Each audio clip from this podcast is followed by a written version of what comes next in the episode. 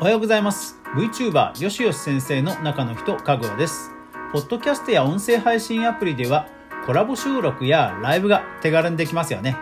ただ音声は顔が見えない分気軽に話してしまいがち。それがリラックスにつながることもあれば口を滑らすというリスクもありますよね。私がコラボで注意していることをご紹介します。それでは早速いってみましょう。今日の話題があなたを変える。この番組はマーケターとして20年以上フリーランスで活動していますかぐわがネットで好きなことで稼いでいくクリエイターエコノミーについてゆるりと語るラジオ番組です。ポッドキャストアプリや音声配信アプリで毎朝7時365日配信してますので、ぜひ登録フォローよろしくお願いします。はい、今日は音声配信に限った話ではあるんですけども、インスタライブとかね、YouTube ライブとかコラボでライブやる人にはおすすめの内容になってますんで、ぜひ最後までお聞きください。はい、コラボなんですけどもね、結構これね、無計画にやっちゃうと、雑談で終わっちゃって、逆に普段のフォロワーとかね、ファンの人をがっかりさせちゃうっていうこともなくはないですよね。これだからね、僕は結構気をつけてることがあるので、もちろんこれが正解というわけではないんですが、今までねやってきた方法、それからあとボイシーの、私、配信もやっていたことがあるので、その時に培ったノウハウをご紹介したいと思います。それでは行ってみましょう。はい、まずハードウェアなんですけども、これお互いの収録環境ってやっぱりバラバラじゃないですか。まずね、そこのすり合わせから始めました。で、結局結論として行き着いたのは、お互いスマートフォンで、バッテリーなし、要は、充電しながらじゃなくて、バッテリーなしでスマートフォンのみで撮って、あと距離、スマートフォンとの距離を、お互いちゃんと確認し合うっていうことで、とりあえず落ち着きました。やっぱりね、収録を後から聞いてみると、やっぱり声のバランスが強い弱いが気になっちゃうとね、どうしてもそっちの声が大きい人の方がイメージに残っちゃうんですよね。でそれはやっぱり望むところではないので、声のトーンのバランス、声質はしょうがないと思うんですが、トーンのバランスはねやっぱりできる限り調整しようというので、毎回それはチューニングした上で収録をしていました。で僕が使ったのは、ポッドトラック P4 っていう、いわゆるボイスレコーダーで波形が出るやつがあるんですよ。音が出てファンファンファンってグラフが動くやつあるじゃないですか。インジケーターみたいなね。あれを使って毎回自分の声と相手の声でスピーカーから出てくる声を大きさを大体合わせてで収録していました。でそれで大体ねバランスは良くなってましたね。であとね、ソルティさんとやってる時なんかはやっぱりお互い、イヤホンマイクはこれは徹底してました。エコーとか音かぶり、音の反響をなるべく減らすっていう意味で、やっぱりねイヤホンマイク実はねあれ結構優秀なんですよね。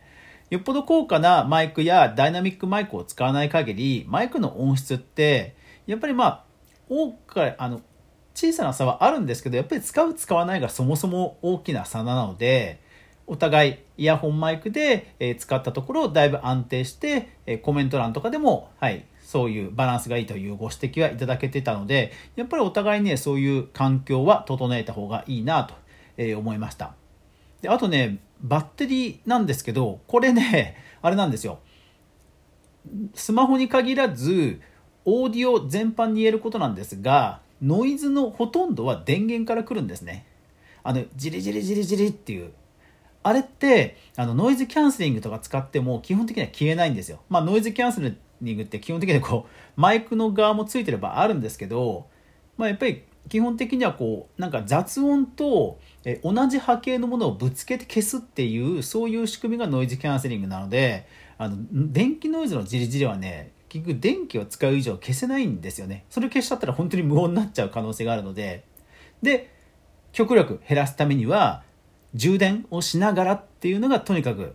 なくす。そうするとバッテリーだけで運用できるので、やっぱりそれよりはかなり減ります。でこれはね有名ライバーのユーコスさん、彼女もやっぱりバッテリーで運用するっていうのは言ってました。だからライブ前に必ず満充電にするということを言っていて、あ、やっぱり間違ってなかったんだなというふうに思いました。なので、はい、コラボをするとき相手との音量を調整しましょう。で、お互いマイクの距離とかイヤホンマイク使うとかっていう、極力ハードウェアを合わせましょう。それから、バッテリー、本体のバッテリーで運用しましょうです。さて、今度は内容ソフト面なんですけども、これね、僕は、僕だけかもしれないんですけど、これはね、かなり僕きっちりやってる方だと思います。どういうことかというと、基本的にゲストにお呼びする回は、僕の番組に来てもらう、つまり僕のリスナーさんが期待することを話してもらいたいという趣旨の人を呼ぶことが多いんですよ。なので、僕は基本的には質問を前に送っておきます。事前にこういうことをあらかじめ聞きますよっていうことを相手方に伝えておくんですね。そうするとゲスト出演する方は裏を取ってくれる方もねいるでしょうし、心の準備ができるということでもよどみないトークが期待できるじゃないですか。なので相手に分かる範囲でね、質問は投げておきます。で、その上で同意書っていうとちょっと仰々しいんですけども、やっぱり一文一筆のドキュメントは必ず送るようにしてます。どういうことかというと、一応ね書いておくことの概要としては3つ。1つは、修正はしませんと。これね収録でやるんだったら修正してよって思う人もいるかもしれないんですけど、私365日このライブ感を重視した配信というコンセプトでやっています。なのでやっぱりね基本的に修正しないんですね。で、あとまして人からの修正を受けて修正する。で、それを確認してもらうっていうことをやると、やっぱりそこでコストが発生しちゃうんですよね。なので申し訳ないんですけど修正はしませんと。事実誤認に関しては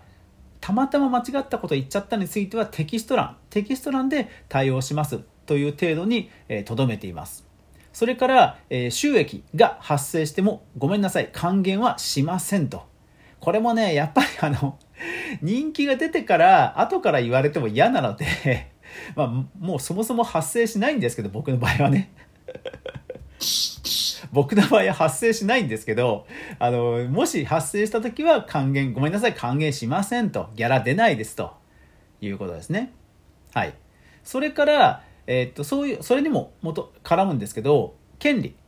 に関しては一応こちらが基本持たせてくださいと。だから例えば向こうが都合が悪くなって、ああちょっとかぐわさんごめんなさい、この間の放送を消してくださいっていうのもなしですよということも謳っています。大体この3つかな。もちろんこれで揉めたことはいつでもありませんし、後から何か言われたってことも当然ありません。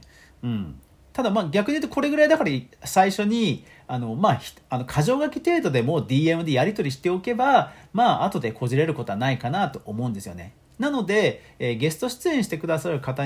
にはやっぱり迷ったら言わないでくださいと言いたいことも抑えてくださいと。とにかく修正しないので言わないでくださいと。ぼやかしちゃっていいですとやっぱり言っちゃってます。でね、僕自身が逆にゲストに出た回に結構ねそういう気持ちになったんですよね。あれって公開されるまで自分では確認できないじゃないですか、録音したものを。そうした時にやっぱりついつい気持ちよくなってペラペラ喋っちゃうような気がするんですよね、終わった後になってみると。